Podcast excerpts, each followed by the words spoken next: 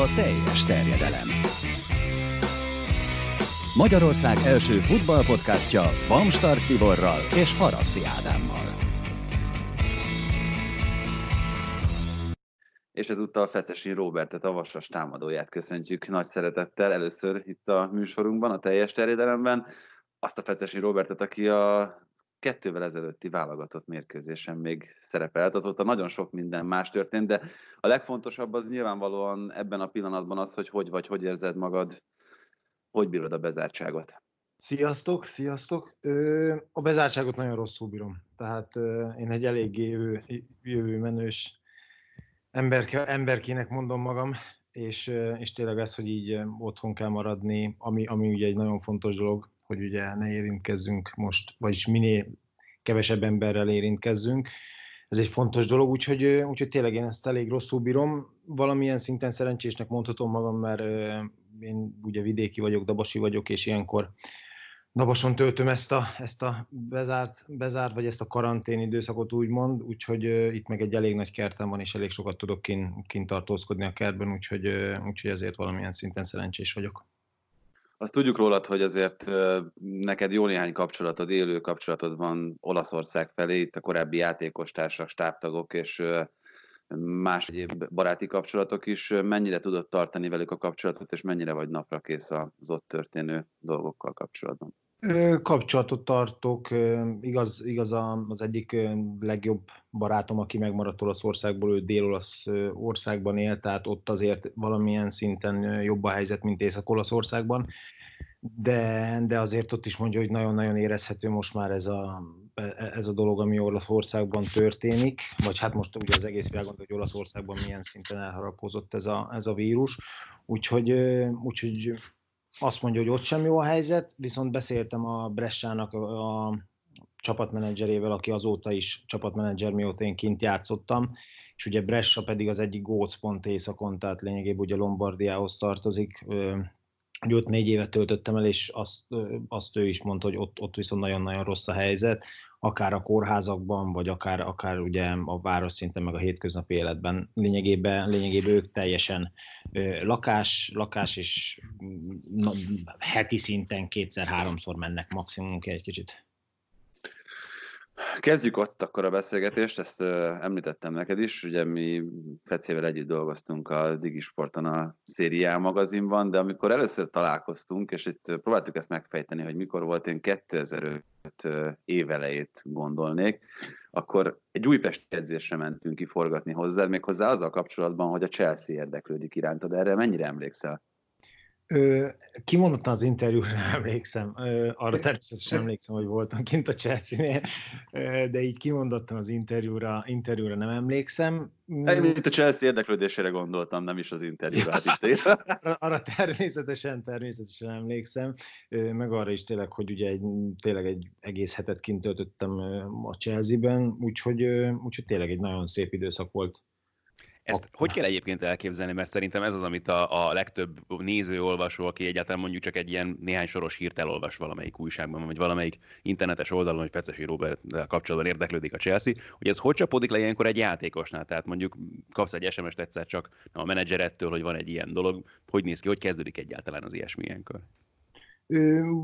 Elég nehezen, tehát tényleg ugye én akkor mutatkoztam be az Újpest felnőtt csapatába, tehát lényegében épp, hogy elkezdődött a profi karrierem, jött ez a lehetőség, volt, volt, ha jól emlékszem, volt több lehetőségem ebben az időszakban menni próbajátékra, tehát volt két vagy három lehetőségem, ugyanebbre a hétre gondolok, és akkor, hogy jött a Chelsea, ami egy ilyen félig a felnőtt csapattal, félig, a, félig az utánpótlás, tehát a felnőtt csapat alatt lévő csapattal kellett, meg ott is edzettem, így utólag kiderült.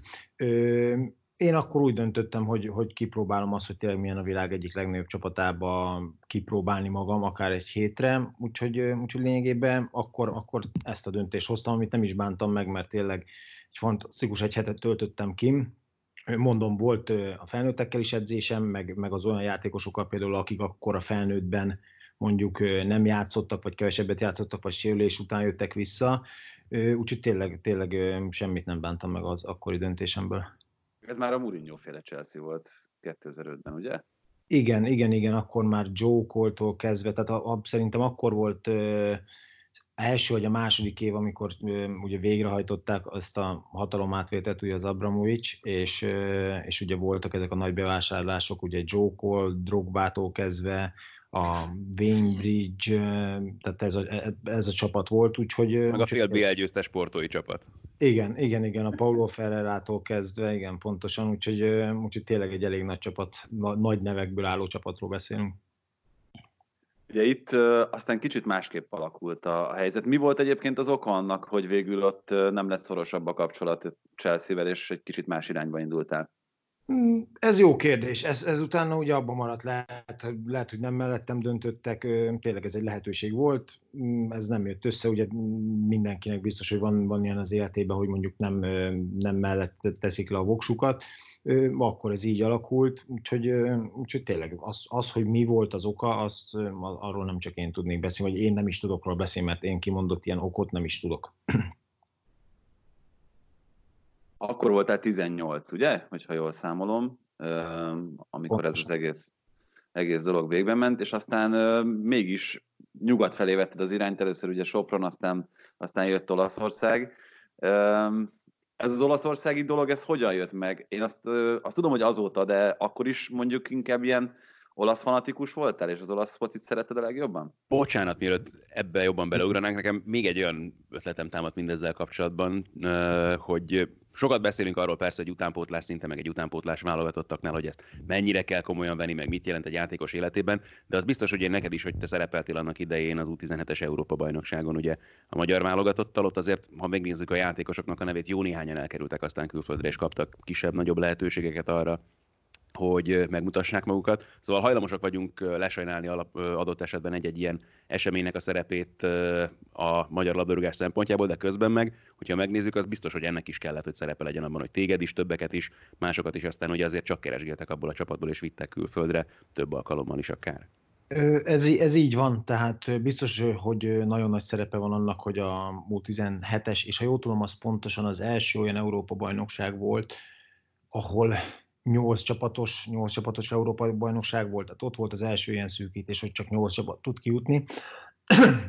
Bocsánat, és biztos, hogy ennek óriási része lehet a dologban, de én mégis azt mondom, hogy nem is, nem is az a, az elsődleges dolog miatt kerülhetünk mondjuk akár külföldön szem elé, hanem mondjuk azzal, hogy mondjuk abból a korosztályból, abból az U17 után mondjuk egy-két évvel a csapatnak a java része az elkezdett NB1-ben is játszani. Tehát ö, tényleg ugye akár mondhatom magamat, hogy 17 éves koromtól NB1-es játékos voltam, és, és tudtam NB1-be játszani, és még szerintem említhetnék abból a csapatból 6-7 embert, ö, ellenben most mondhatnánk egy U17-es csapatból, akár a mai válogatottból, hogy mondjuk ö, hányan játszanak az NB1-be, vagy 18 éves korukban hányan tudnak az NB1-es keret közelébe kerülni olyan szinten, hogy akár fél órát, 40 percet, fél időt valamikor kezdőként számítsanak rájuk a csapatok. Úgyhogy, úgyhogy én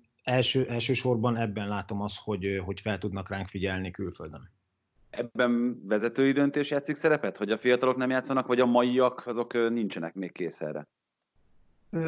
Ez jó kérdés, tehát ez, ebbe bele lehetne menni, mert ez egy elég hosszú, hosszú dolog tudna lenni, hogy van időnk. Döntés. Igen, igen, időnk az van, de, de tényleg én azt mondom, hogy persze, lehet, hogy vezetői döntés, lehet, hogy a játék. Itt, itt, itt biztos, hogy mind a két félnek megvan a saját felelőssége, tehát akár a játékosnak, akár a vezetői döntéseknek, hogy, hogy ez valamiért, valamiért ugye most mostanság nem annyira divat, vagy, vagy, vagy egy kicsit kevesebb lehetőséget kapnak ezek a fiatal játékosok.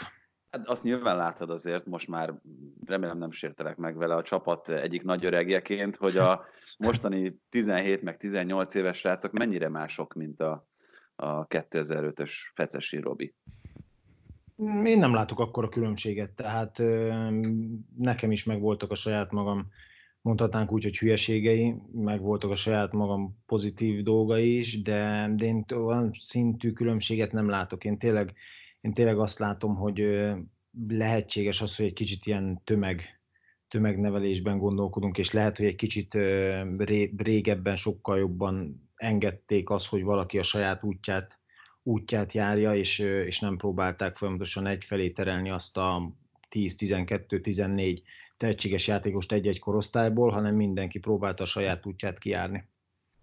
Ez érdekes, mert ugye a legtöbb embertől azt halljuk inkább, hogy na hát ezek a mai fiatalok, ezek már nem, nem olyanok, meg nem olyan elánnal vetik bele magukat a munkába. Ezt szerintem halljuk én. minden generációval kapcsolatban, nem? Mert szerintem nekünk is mondták ezt annak idején, hogy már. Igen, de most Fece cáfolta gyakorlatilag. Én, én, én, nem, én nem is az elára gondolok, hanem maga, maga arra, hogy maga a sportban, hogy, hogy mennyire és hogy próbálja megmutatni azt, hogy, hogy mi, mi rejlik benne. Ö, magánélet, meg, a, meg a maga, maga ezek a dolgok, azok természetesen megint mások, mert abban lehet, hogy rossz irányba ment el a dolog, így a fiatalság szemszögéből, de, de magában a sportban én nem látok olyan szintű kiugró dolgot egy-egy emberre levetítve, ami, amiben mi annyira mások lettünk volna.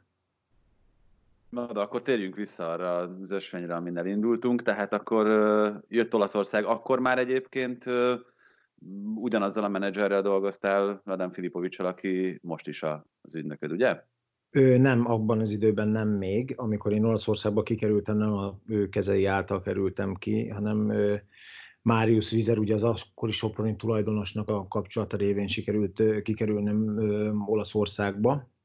Úgyhogy, úgyhogy akkor én, én Olaszországban kezdtem, kezdtem el dolgozni Vladan Filipovicsal. Hát akkor az az olasz kapcsolat az nagyon erősen élt ugye a Sopronnál, arra emlékszünk. Igen, igen, ugye voltak, ugye érkeztek nagyon nagy nevű játékosok is Sopronba, Olaszországból, úgyhogy, úgyhogy tényleg ott elég, elég erős kapcsolat volt, és, és lehet, hogy ezáltal is, de, de tényleg sikerült kiigazolnom Olaszországba.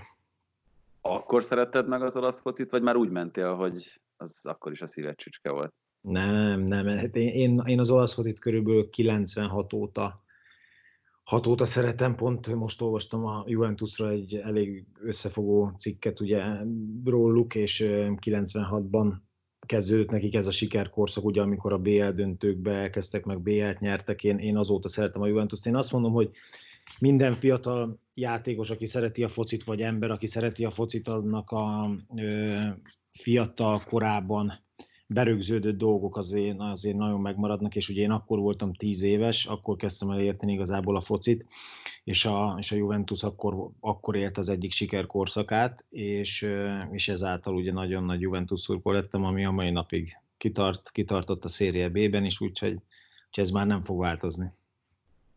De ez egyébként, ezzel egy kicsit sem lógták ki Olaszországban, mert az ember, hogyha kimegy Olaszországba, akkor azt tapasztalja, hogy mondjuk teljesen mindegy, hogy melyik régiójában jár az országnak, mondjuk 10-ből 5 ember biztos, hogy Juventus szurkoló, nem?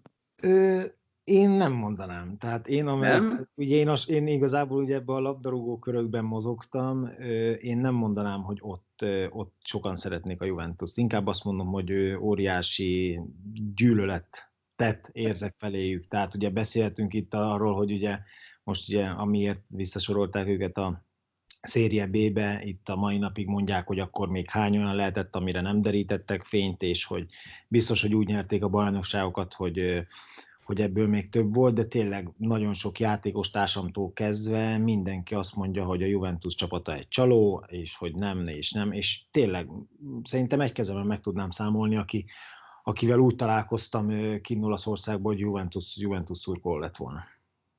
Ez érdekes, mert a társadalom azt szerintem nem ugyanezt az arányt vetíti le. Amikor Bressába kerültél, akkor, hogyha jól emlékszem, egyszerre kerültetek oda Vasádámmal. Igen, ez azért nyilván egy, egy komoly segítség volt nektek két fiatal számára, hogy nem kellett teljesen egyedül megbírkozni a problémákkal. Mm, segítség, nem segítség, ugye valamiben segítség, ugye tényleg az, hogy akár a problémánk volt, akkor ketten voltunk, nyelvtanulásból viszont egy óriási hátrány volt, mert, mert azért az, hogy mi ilyen nappal ketten voltunk és, és magyarul beszélgettünk, az, az nem vált előnyére. Tehát az elején elég nehezen vettük rá magunkat, hogy azért olaszul is meg kéne szólalnunk, de utána, utána ebből sem volt, sem volt problémánk, mert, mert pikpak sikerült megtanulnunk. Úgyhogy tényleg ez egy nagyon nagy pozitív volt azért, hogy Ádi is ugye kim volt velem, mert, mert tényleg, hogyha bármi, bármi olyan szintű dolgot kellett intéznünk, amit vagy ő, vagy én nem tudtunk egyedül, akkor ott volt a másik, és, és, és tényleg az első pillanattól kezdve tudtuk segíteni a másikat.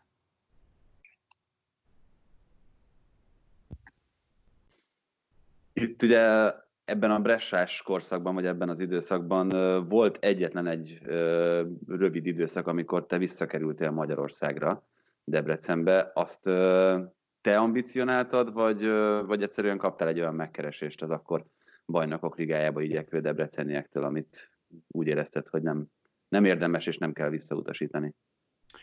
Ö, nem, az, az elsősorban az én döntésem volt, mert évelején az alapozás végén, ahogy láttam, hogy kialakították a keretet Bressában, és tényleg ugye elég, elég nagy jövésmenés szokott lenni egy olasz klubnál, egy, akár egy téli, vagy akár egy nyári, de inkább ugye nyáron, tehát az év eleje előtti átigazolási szezonban elég nagy jövésmenés szokott lenni. Ahogy kialakult a keret, akkor leültem beszélni az edzővel, és azt mondta, hogy ő, ő számít rám, de nem biztos, hogy annyit számít rám, amennyit én elvárnék tőle. És én akkor úgy döntöttem, hogy ha van más lehetőségem, akár hazajönni, vagy akár máshova elmenni játszani, akkor, akkor, akkor eljövök. És, és úgy jött ez a debreceni, debreceni lehetőség. Belevágtam, és, és tényleg ott sem, ott sem bántam meg, bántam meg semmit. Hát, hát pedig nem indult jól. Kapura jött ez a bajnokok ligája indulása, azt gondolom, és ráadásul az tényleg egy nagyon jó kis debreceni csapat volt akkor. Termész, természetesen ugye ez közrejátszott nagyon, hogy, nagyon, hogy a Debrecen akkor ugye a BL, BL-be már beverekedte magát. Az viszont ugye elég rosszul sült el, hogy ugye tényleg egy sérülés miatt csak az első, meg az utolsó meccsen tudtam a csapat rendelkezésére állni, és, és a, úgymond a Sava Borsa az kimaradt nekem a BL-ből. Hát ebben az a legszebb, hogy nekem meg az a szerencsés helyzet állt elő akkor ugye ezzel a bajnokok ligája szereplés, hogy pont az első és az utolsó mérkőzést közvetíthettem a csoportkörben. Ugye Liverpoolban kezdtetek, és aztán Lyonban ért véget Pontosan. ez a kaland a bajnokok ligájában. Pontosan. Ugye, a hallgatóink kedvéért mondjuk csak el, hogy akkor éppen úgy állt ez a történet, hogy a Digisport és a TV2 felesben közvetítette a bajnokok ligája mérkőzéseket, és akkor úgy nézett ki, hogy a TV2 lett a három hazai meccs, akkor még ugye a régi népstadionban rendezték ezeket a bajnokok ligájában, és akkor neki kellett intézni hogy ezeknek a közvetítéseknek a legyártását is, és akkor így jutottak nekünk az idegenbeli mérkőzések, és akkor Ambrus Tomival osztoztunk ezeken a túrákon annak idején. Igen, igen, igen, de, de tényleg egy felejthetetlen élmény tényleg az első mérkőzés ugye az Enfield Roadon, ott is csereként, csereként sikerült szóhoz jutnom, mert tényleg nem is tudom, előtte négy-öt nappal érkeztem, vagy talán egy, egy bajnoki tudtam lejátszani, mielőtt aláírtam, vagy valahogy így volt, nem tudom, tehát elég rövid idő telt el, úgyhogy, úgyhogy tényleg egy felejthetetlen élmény volt ez a bajnokok ligája szereplés. Hát már csak azért is, mert ugye az Enfield-en ráadásul egy nagyon szoros meccset játszottatok a Liverpool-al, amely oké, okay, persze utána lehet, hogy nem élte a klubtörténet legjobb időszakát Rafa Benitezzel, de hogy eleve is ugye már az a bajnokok ligája csoport is. Ugye egy nagyon erős Lyonnal, egy Fiorentinával és ezzel a Liverpoollal, szóval hat nagyon jó kis meccsetek, és ott az a legelső, az meg tényleg egy nagyon szoros meccs volt. Az Enfielden ilyen körülmények között az biztos vagyok benne, tényleg életre szóló élmény lehetett játékosként is. Igen, igen, igen, egy, egy szoros mérkőzés volt, de ami, amit te mondasz, hogy lehet, hogy a Liverpool nem abban a forma, vagy nem is abban a kiugró teljesítményet tudott azokban az években, vagy kiugró teljesítményeket tudott mutatni azokban az években, de, de azért, ha végignézzük azt a, azt a névsort. Milyen játékosok voltak? Milyen játékosok voltak abban a Liverpoolban, tehát azért elég veretes az a névsor. Lehet, hogy az eredmények nem jöttek nekik úgy, de, de tényleg nagyon-nagyon jó játékosok ellen tudtunk pályára lépni.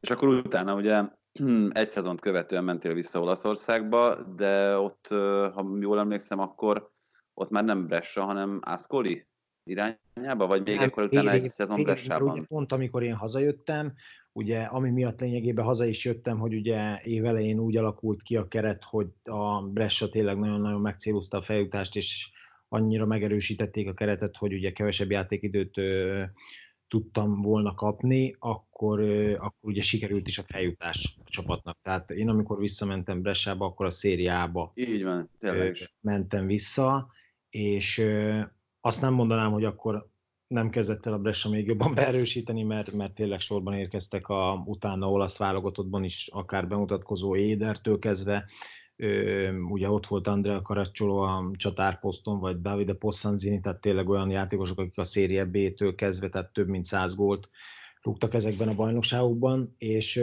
akkor fél évet ott voltam ugye Bressában a szériában, bemutatkoztam a szériába, de ott is elég kevés játék lehetőséget kaptam, kupába gólt rúgtam, meg ilyenek, de, de tényleg akkor fél év után megint csak az én döntésemre úgy voltam, mivel, mivel én egy idő után azt mondom, hogy azért szeretek szeretem játszani a futballt, hogy akkor elmennék megint kölcsönbe egy fél évre, és utána igazoltam ugye Aszkoliba.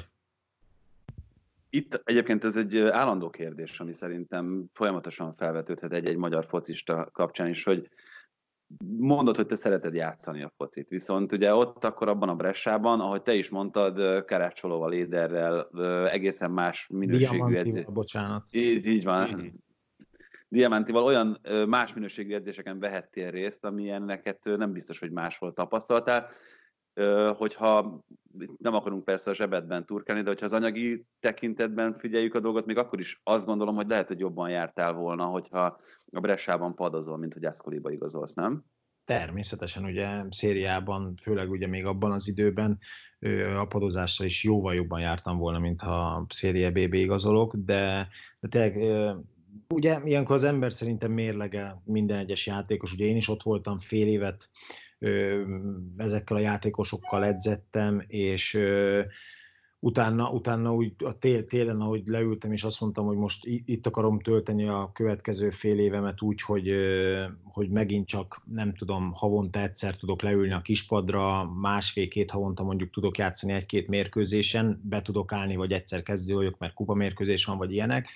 Ö, ott, ott ugye mérlegeltem, és azt mondtam, hogy lehet, hogy kevesebbet fog keresni jóval, és lehet, hogy nem ilyen edzés, vagy nem ilyen játékosokkal fog edzeni, de nekem azok a hétvégéket semmi nem pótolja, amikor mondjuk nézők előtt pályára tudok lépni, és, és tényleg olyan hangulatban tudok játszani, és, és, tényleg, és tényleg futballozni tudom, tehát élvezni tudom a futballt, úgyhogy, úgyhogy akkor úgy döntöttem, hogy aszkoriba fogok igazolni.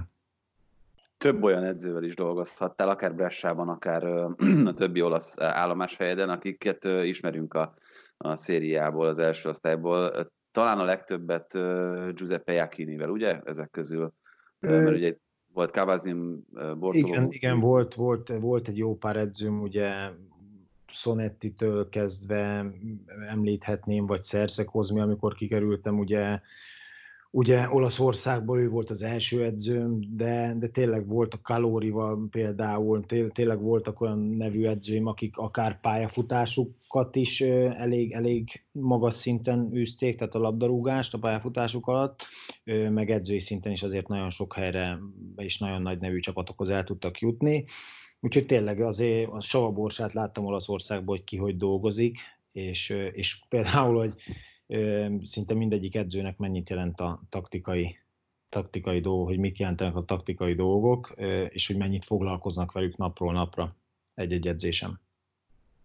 Ez mennyiben változást ahhoz képest, amit mondjuk korábban Magyarországon tapasztaltál, és itt most nyilván nem akarok semmiféle pejoratív dolgot mondani ezzel kapcsolatban, egész egyszerűen csak az, amit mondasz, hogy tényleg nyilvánvalóan az olasz foci aztán végképp arról ismeretes és teljesen egyértelműen látszik rajta, hogy valóban a, a taktikai felkészítés és tényleg akár meccsforgatókönyveknek a végig gondolása az, az különösen fontos szerepet kap egy edzőnek a munkájában.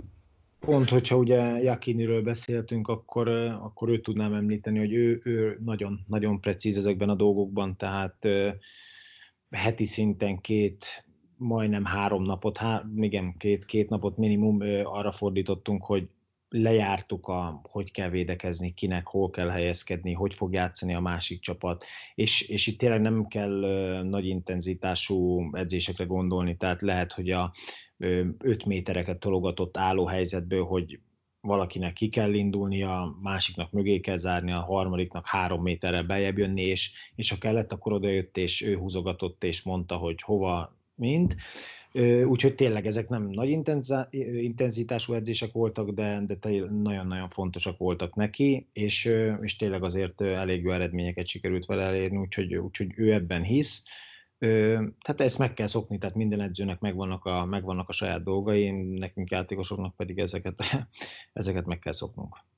Igen, pont ezt akartam kérdezni, hogy ez azért nem biztos, hogy egy focista számára a legélvezhetőbb edzésfajta, nem? Amikor itt ilyen finom hangolásról van szó, vagy a, láttad a működését, hogy aztán utána hogy működik ez meccsen, és emiatt elfogadtad?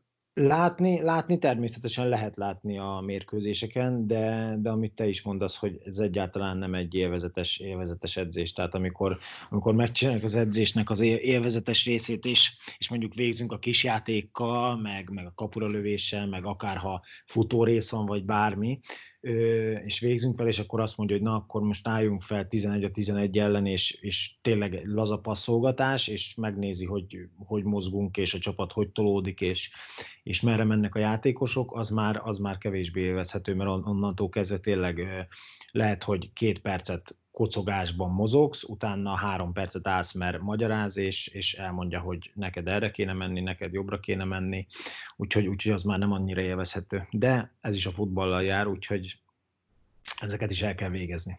Ennek a hangsúlyossága mennyire volt más ahhoz képest, amit mondjuk a bármelyik más csapatodnál tapasztaltál aztán előtte, utána?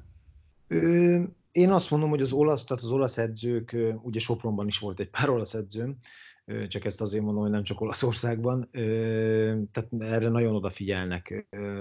Lehet, hogy, lehet, hogy külföldön, tehát Olaszországban erre még jobban, tehát ott, ott nem, lát, nem lehet akkor olyan szintű dolgot, kirívó dolgot találni, hogy most valamelyik edző ezt teljesen elhanyagolná, hanem ott erre vannak rá az edzők, hogy igen, ez fontos, mert, mert ott fontosabb az, hogy mondjuk inkább egy mérkőzés legyen 0-0, mint 3-3, csak gólt ne kapjunk. Tehát az a lényeg, hogy gólt, gólt ne kapjon a, a csapat, úgyhogy tényleg ott azt mondom, hogy, hogy az edzőknek a 99%-a ezt alkalmazza.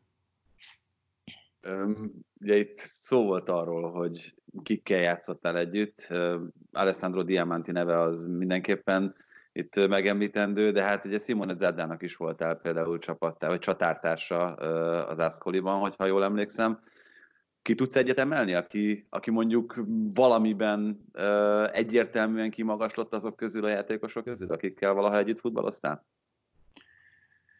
Igen, egyet ki tudok emelni, Takkinárdit, ugye amikor mhm. kiigazoltunk Olaszországban az első évben, akkor még a mai napig emlékszem, hogy ugye a csapatnak van, volt egy edzőközpont, edzőközpontunk is, meg volt egy mérkőzés előtti szállodánk, ami mellett direkt már a csapat miatt építettek egyetlen egy pályát, hogy ugye a pénteki edzést, hogyha otthon játszottunk, ugye a hazai mérkőzések előtti szállodában alvás volt közösen, akkor ugye a pénteki edzést azt, azt már ott, ott csináltuk, és nem tudom, szerintem az első mérkőzés előtt már, már szerintem ment a bajnokságon, Vasádival ültünk így az edzés után, vacsorára vártunk így kinn a előtérbe ott a recepciónál, és jött a csapatmenedzser, akiről pont el az előbb meséltem, hogy Bressai, és, és jött a Eduardónak hívják, Edónak hívják, úgy becézik, és jött és mondja, hogy hát szeretné bemutatni a új játékosunkat, és így mi lefelé néztünk, ugye a Vasádiról is tudni kell, hogy nagyon nagy Juventus szurkoló, és én is. Ő volt az egyike, egyike azoknak a kevés embereknek, aki Juventus szurkoló volt, és jött, és akkor mondta, hogy szeretné bemutatni nekünk az új játékostársunkat, hogy fölnéztünk, és akkor így jött a Takinárd, és akkor bemutatkozott, hogy Alexia Takinárd, és így néztünk, hogy ez most komoly, és tehát azért mondom, hogy őt például ki tudom emelni, és azért is tudom kiemelni, mert attól függetlenül, hogy mekkora játékos volt, attól függetlenül, hogy nagyon közvetlen, közvetlen emberről tudok beszámolni, mert, mert akár, akár a hétköznapokban, vagy hogyha el kellett minket valahova vinni, mert ugye akkor még első évben voltunk, nem annyira ismertük a várost, és edzés után valahova mentünk, és valamelyikünknek nem volt ott a kocsi, vagy valami, akkor is elvitt minket, kipróbálhattuk a kocsijait, mert ugye minden nap szinte másik kocsival jött, meg ilyenek, tehát egy fiatal játékosnak ugye ezek is, hogy ki mennyire közvetlen, amikor egy ilyen ekkora nevű játékos lesz a ö, csapattársunk, úgyhogy fontos voltak ezek is. Nekem pedig Playstation-ben például ö, egész évben ő volt a párom, tehát Playstation-eztünk kettő a kettő ellen, amikor elutaztunk a csapattal, úgyhogy ö, kaptam tőle hideget, meleget, meg ugye ott is a, például a Playstation ezésnél is, tehát hogy a játékosokban is mennyire benne van ez a taktikai dolog, Hát mondhatnám azt, hogy széttaktikázták a Playstation-t is. Tehát hova tolódjak, miért támadtam ki az emberrel, minden, és, és halálosan véres, és, és tényleg is széttaktikázták, hogy miért oda, miért nem, minden úgy, hogy, úgy, hogy tényleg ilyen véremenő játékok voltak, de, de tényleg ő, ő nekem így nagyon megmaradt, mert nagyon közvetlen volt akár velem, vagy akár a többi fiatallal is. Hát viszont most már lassan abba a korba érsz, amikor egyre több volt csapattársadból lesz edző. És Roberto de Zerbit az egyik leg tehetségesebb embereként tartják számon itt az olasz legújabb edzőgenerációnak. Ez látszott róla, hogy ő, ő benne ez benne van? Mert hogyha jól emlékszem, akkor ő is volt csapattársad például.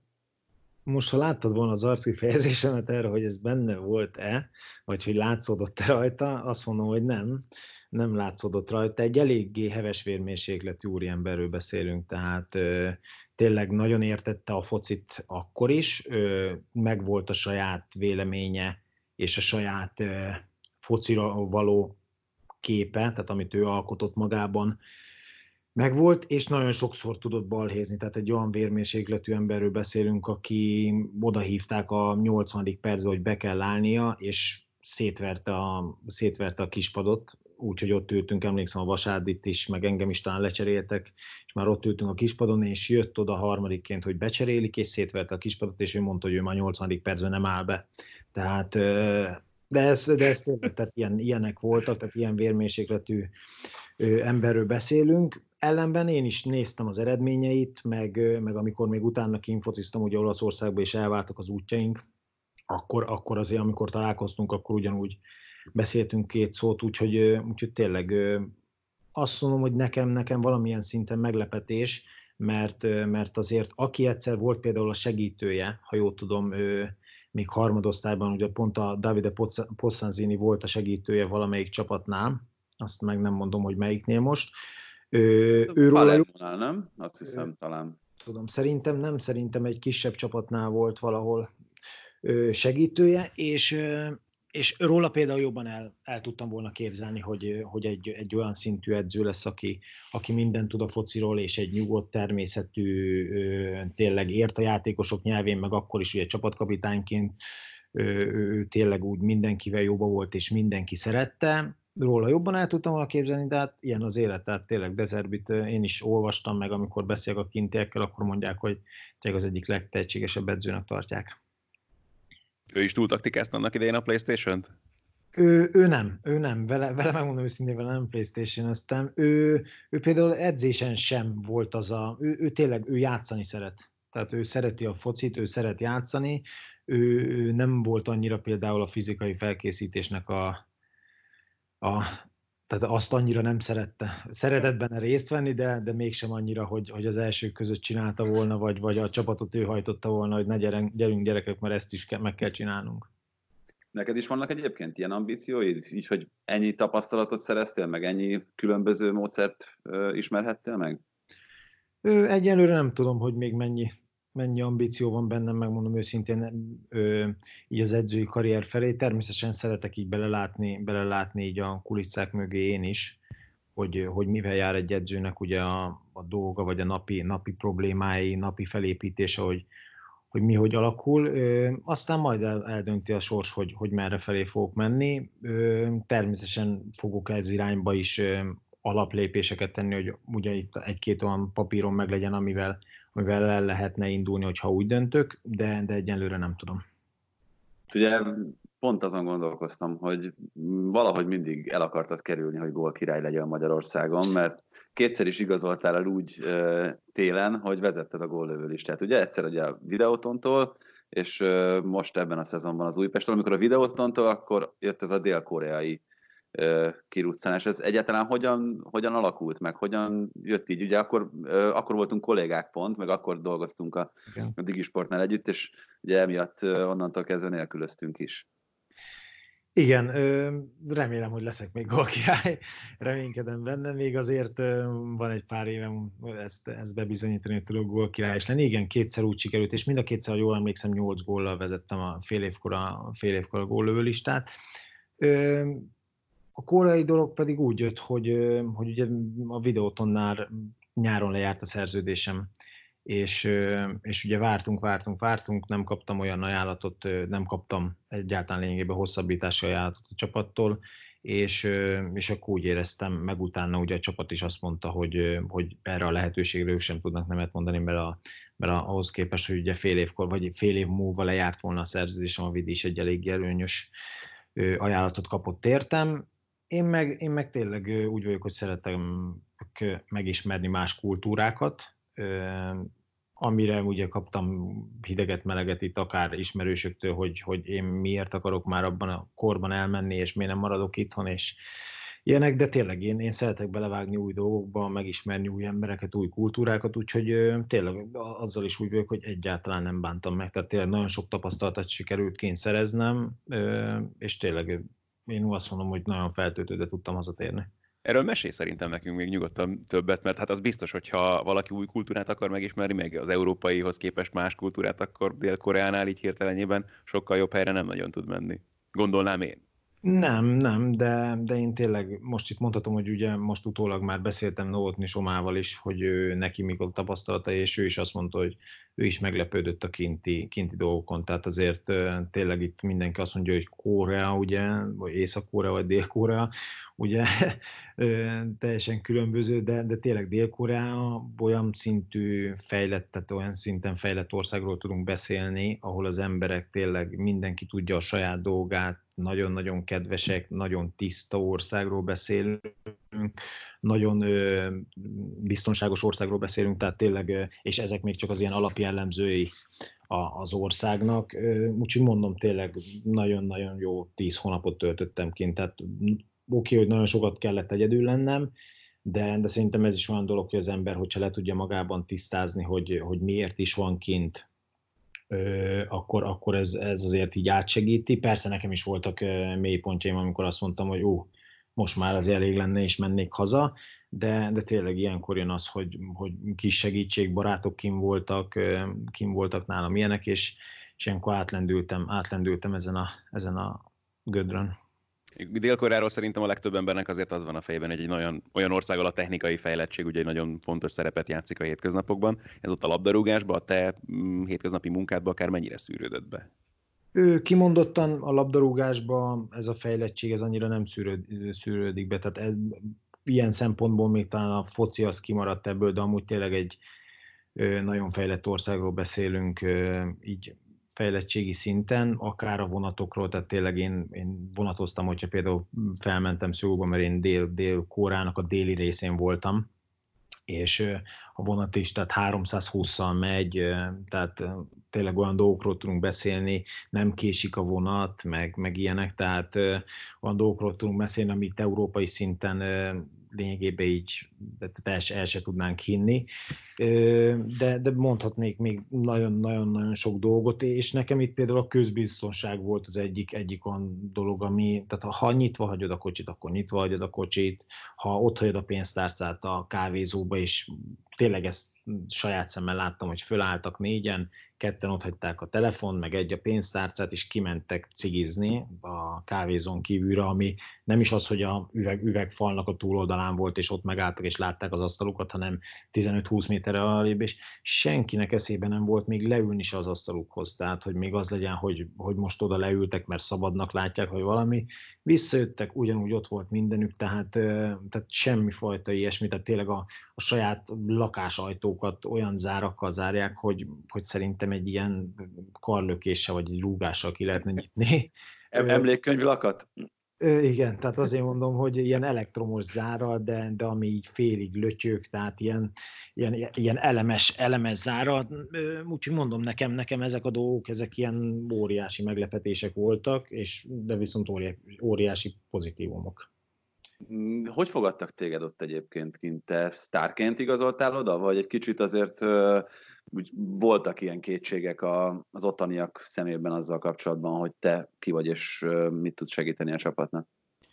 Nem, ugye én úgy igazoltam oda, hogy a Vidibe is azért elég jó statisztikát tudtam magaménak, és, és ezáltal ugye így is lettem bemutatva meg, ugye, hogy a magyar válogatottban is szerepeltem, Olaszországban eltöltöttem jó pár évet, tehát elég elég úgy fogadtak, hogy egy, egy olyan játékos jön, aki, aki azért Európában is megfordult, és sokat futballozott a hazájától távol is.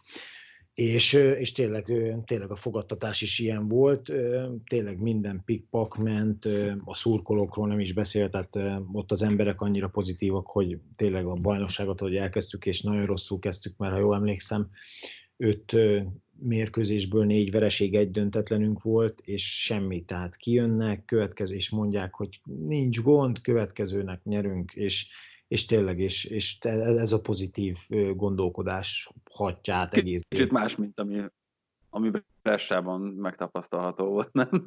Igen, ott másképp Bressában is, Aszkoliban is, igen, ott azért hát éltem át olyan dolgokat, amik, amik már a focihoz is egy kicsit, kicsit durvák. Igen, hát ugye tudunk olyan magyar játékosról is, aki kapott pofont, nálatok azért ilyen nem volt, ugye? Ö, pofon, pofon nem volt, de például pont amikor Aszkoliban játszottam már a, amikor eljöttem Bressából, és pont a Bressa ellen játszottunk Bressában, és a Bressa akkor a feljutásért harcolt az Aszkolival, mi meg a bennmaradásért, és kikaptunk 3-2-re, tényleg két gólt sikerült rúgnom, viszont visszaértünk Aszkoliba, és busszal, és 11 kereszt várt minket az edzőpályánkon így beszúrva a pályára, és, és kiírva, hogy vagy benn maradtok, vagy meghaltok. Tehát azért e, ezek ilyen, vagy például volt, hogy két hónapig ö, edzésünk volt, ez ugyanabban az évben történt, tehát ez, ha jól tudom, ez pont így egybeesett a két dolog, hogy már ez közben volt, hogy folyamatosan zárt kapus edzéseink voltak, mert mondták, hogy ha valakit meglátnak az utcán, akkor az kapni fog, tehát zárt kapus edzés, max megálltunk valahol kaját venni otthonra, és hazafelé. Tehát azért volt. Akkor a jelenlegi helyzet, hogy nem mozdulsz ki otthonról csak az élelmiszerboltba, akkor az már ismerős. Ö, igen, igen, igen, azért volt, volt egyszer-kétszer olyan, de ott az megint más, mert ott ha bevállaltad, ott azért kimehettél. Itt meg azért, itt is bevállaltad, csak azért itt, itt most másokkal is kiszúrsz, nem csak magaddal sajnos. Igen, akkor remélem még nem láttál ilyen különböző olasz maffia sorozatokat, Gomorrát és egyebeket. De, hogy... de ezeken, ezeken már rég túl vagyok, ezeken már rég túl vagyok. Ja, nem csak, hogy akkor, amikor még ezeket az ászkor is uh, ilyen kereszteket, meg ilyesmiket tapasztaltál, hogy nem, nem társítottad azonnal a, ja, a. Azt, azt nem, azt nem, azt szerencsére akkor még nem. No, itt uh, nagyjából elérkeztünk ahhoz az időszakhoz, amikor ismét uh, hazaigazoltál Magyarországra, és igazából egy ilyen konklúzió van hátra, amit már kicsit érintgettünk, meg pedzegettünk. Uh, ugye azzal, hogy visszakerültél szinte azonnal a magyar válogatottba, hogy, ahogy Magyarországra kerültél, azzal én azt gondolom, de aztán javíts ki, hogyha nem így van, hogy azt is bizonyítottad, hogy, hogy nincsen mögöttetek egy olyan csatárgeneráció, mármint a fiatalabbak között, akik igazán el tudták volna érni azt a szintet, amit annak idején, meg amit jelen pillanatban ti képviseltek még Szalai Ádámmal, hogy ezt te hogyan éled meg, meg hogyan gondolod végig, amikor ez eszedbe jut. Ugye pont erről beszélgettünk a beszélgetésünknek a, az, az elején, hogy, hogy ugye nincs meg az a, vagy nem volt már most meg, mert ugye most már nem azt mondhatjuk, hogy két-három-négy évről beszélünk, hanem egy eléggé hosszabb időszakról beszéltünk, hogy, hogy nem volt meg az, hogy, hogy ugye beverekedték volna magukat 17-18 évesen olyan csapatokba, csapatokba ezek a fiatal játékosok, és most teljesen mindegy, hogy most itt csatárposztról beszélünk, vagy bármilyen posztról, hogy beverekedték volna magukat az NBA-be, és onnan mondjuk külföldre el tudtak volna menni, hanem, hanem egy kicsit szerintem szokás lett az, hogy minél előbb menjünk ki külföldre, és fiatalon, és fiatalon majd ott, majd ott bekerülök a, a külföldön a felnőtt csapatba, viszont én azt mondom, hogy az tehát valaki ezt választja, valaki azt, valaki emellé teszi le a voksát, valaki amellé, de, de én azt mondom, hogy valamilyen szinten jobb az, hogyha az ember, ember itthon bekerül, fiatalon a felnőttbe, és utána tud már úgy kimenni, hogy kint is úgy néznek rá, hogy egy kész játékos, és, és őt akarták, és, és vele képzelik el a jövőt, mint az, hogy, hogy külföldön felkerülni, mert sokkal gyorsabban lemondanak külföldön is a, a fiatal játékosról, főleg azért is, mert ugye külföldi. Tehát kint azért jóval jobban érvényesül az, hogy a, az olasznak, például most én ugye Olaszországról tudok beszélni elsősorban, az olasznak sokkal több lehetőséget fognak biztosítani, mint, mint mondjuk egy magyarnak. Tehát egy olasz játszhat ötször rosszul, egy magyar mondjuk lehet, hogy csak kétszer tud majd rosszul játszani, és, és onnantól kezdve már nem fogja megkapni a lehetőséget. Úgyhogy én azt mondom, hogy én inkább a felé tenném le a voksomat, hogy itthon fiatalon bekerülni a felnőtt csapatba, és utána külföldi karrier felé menni, ami meg megint itt most mondhatjuk azt, hogy lehet, hogy annyira már nincs benne, mert most kevesebben akarnak már szerintem külföldre kiigazolni, mint, mint mondjuk régebben, mert régebben, ahogy az emberek, vagy ahogy a játékosok felkerültek ugye 17-18-19 évesen a felnőttbe, egy-két év, hogyha tudott játszani, akkor egyből arra felé kacsingatott, hogy, hogy külföld, külföldre tudjon kimenni futballozni.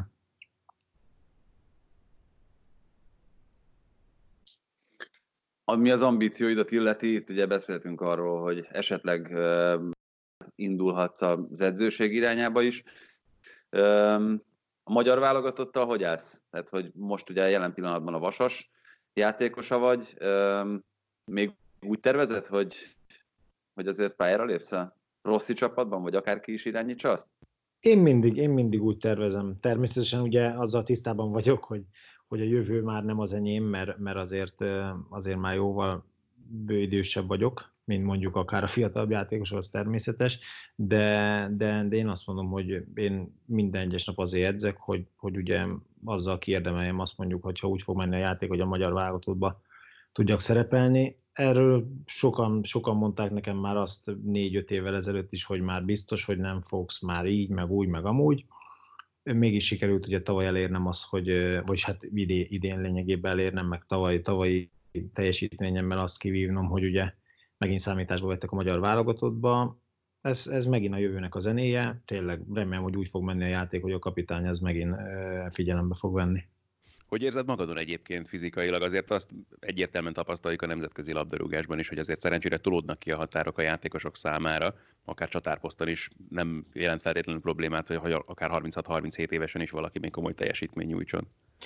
Ő, fizikailag megmondom, meg le is kopogom, annyira nem érzem, nem érzem magamon. Ez, én azt mondom, hogy elsősorban a motiváció az, ami szerintem egy, egy bizonyos kor után, kor után elveszik a játékosokban, és ö, egyenlőre még én is azt mondom, hogy ami, amíg motiváltnak érzem magam, addig, addig azt érzem, hogy nincs öltem határ, tehát tényleg olyan, olyan számokat tudok produkálni, ugye mi is minden egyes nap, vagy minden egyes hétvégén itt a mérkőzése gondolok, ugye mérve vagyunk, hogy, hogy ki mennyit fut, milyen intenzitással, meg ilyenek, tehát amíg, amíg van eredményeket tudok produkálni, amik, amik nekem és ugye a szakmai stábnak is megfelelőek, és nem lógok ki lefelé, addig, addig, addig ugye az eredményeim is azt mutatják, hogy fizikailag is rendben vagyok, de, de mint mondtam, elsősorban én azt mondom, hogy a motiváció a, a lényeg, hogy az ember megtalálja ebbe a korba is az, hogy, hogy mi motiválja, úgyhogy abból meg nincs hiány nálam, úgyhogy, úgyhogy tényleg azt mondom, hogy, hogy csak a jövőre tekintek, legyünk túl ezen a, ezen a dolgon, és, és remélem, hogy minden vissza, vissza tud kerülni a régi kerékvágásba, akár a sportban, meg akár a normál életben is. Ez a vasas hát, projekt motiváció tekintetében milyen, meg egyáltalán hogy érzed magadat itt most? Ez is például, ez is például egy hatalmas motiváció nekem, mert ugye, ugye most is ugye az, hogy le, eligazoltam NB1-ből NB2-be, ö, sokan mondták, hogy miért, így, meg úgy, meg amúgy. Én, én azt mondom, hogy ö, így döntöttem, mert, mert Újpesten nem éreztem azt, hogy, hogy ők számítanának úgy rám, amit, amit megbeszéltünk ugye nyáron, hogy, hogy ha úgy fog teljesíteni, akkor, akkor úgyis, úgyis leszek akár, és most mondhatjuk itt akár honorálva, vagy akár egyáltalán a megbecsülés részére. Egyáltalán értem. az, hogy hosszabb távon számítsanak. Igen, rá, tehát én a honorációt azt arra értem, hogy nem is az anyagiakra, hanem arra, hogy, hogy kimutatják azt, hogy, hogy ők számítanának rám hosszú táv, kicsivel hosszabb távon, mert ugye természetesen ugye nem lehet azért tudni, hogy ki mennyivel gondolkodik velem, de, de tényleg utána ez nem így jött össze, jött ez a vasas ajánlat, amiben viszont tényleg nagyon-nagyon tetszett az, hogy ugye velem gondolják el, egy hosszú távú projekt és egy, és egy új projekt, ami, ami, ami ugye el is kezdett nagyon jól működni itt, a, itt az év elején. Most ugye ez közbejött ez a, ez a dolog, de, de mondom, ezért reménykedem abba, hogy nagyon hamar helyreáll a rend, és tényleg vissza tudunk térni a hétköznapi kerékvágásba. És milyen most, hogy működik most a projekt így ebben, tényleg ebben a karantén helyzetben, hogy telnek a hétköznapjaid? Hétköznapjaim? Ö, nyugodtan, benn, benn a négy fal között, azt nem, jó, azt nem mondom azért, mert, mert tényleg a kertben kim vagyok elég sokat, de ugye van külön programunk, tehát ö, kaptunk ugye órát, polárórát, mindig kell, kell beküldeni, meg ugye el is menti az óra magától, minden egyes napra van programunk, úgyhogy, úgyhogy lényegében ez, tehát az be kell ütemezni minden egyes nap, napomba, hogy akár délelőtt, vagy akár délután, de én inkább szeretek már amikor egy kicsit besötétedett, vagy ilyen szürkületben, amikor kevesebben vannak már ki, hogyha valaki jár is kifutni, vagy valaki, hogy azért minél kevesebb emberrel találkozzak, akkor, akkor ugye ez, ezeket a dolgokat megcsinálni. Úgyhogy egyenlőre így, egyenlőre így, mert ugye mi sem, mi sem nagyon tudunk plusz, plusz munkát csinálni, a kondizást tudjuk megcsinálni, meg ezt a futó részét tudjuk otthon megcsinálni, meg amikor természetesen ki tudok menni, hogyha most ugye nem tudom, Davason elég sokat esett a hó itt az elmúlt két-három napban, hm. úgyhogy amikor ki tudok menni a futballpályára, akkor, akkor természetesen oda is ki fogok menni labdával egy ilyen furcsán hangzó dolog itt március 26-án, hogy esett a hó, de hát vannak itt furcsaságok egyéb tekintetben is. Fece, nagyon szépen köszönjük, hogy rendelkezésünkre álltál, és hát azt kívánjuk, hogy a motiváció még sokáig kitartson, meg hogy ez a helyzet ez minél kevesebb ideig tartson, és amikor legközelebb térünk, akkor, akkor már lehet, hogy még újabb, még ennél is újabb dolgokkal, meg információkkal tud szolgálni. Rendben, nagyon Köszönjük szépen. szépen. Köszönöm, és köszönöm, és további szép napot. Sziasztok! Köszönjük, szia, szia.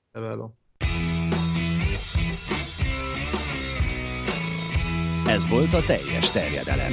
Magyarország első futballpodcastja Bamstart Tiborral és Haraszti Ádámmal.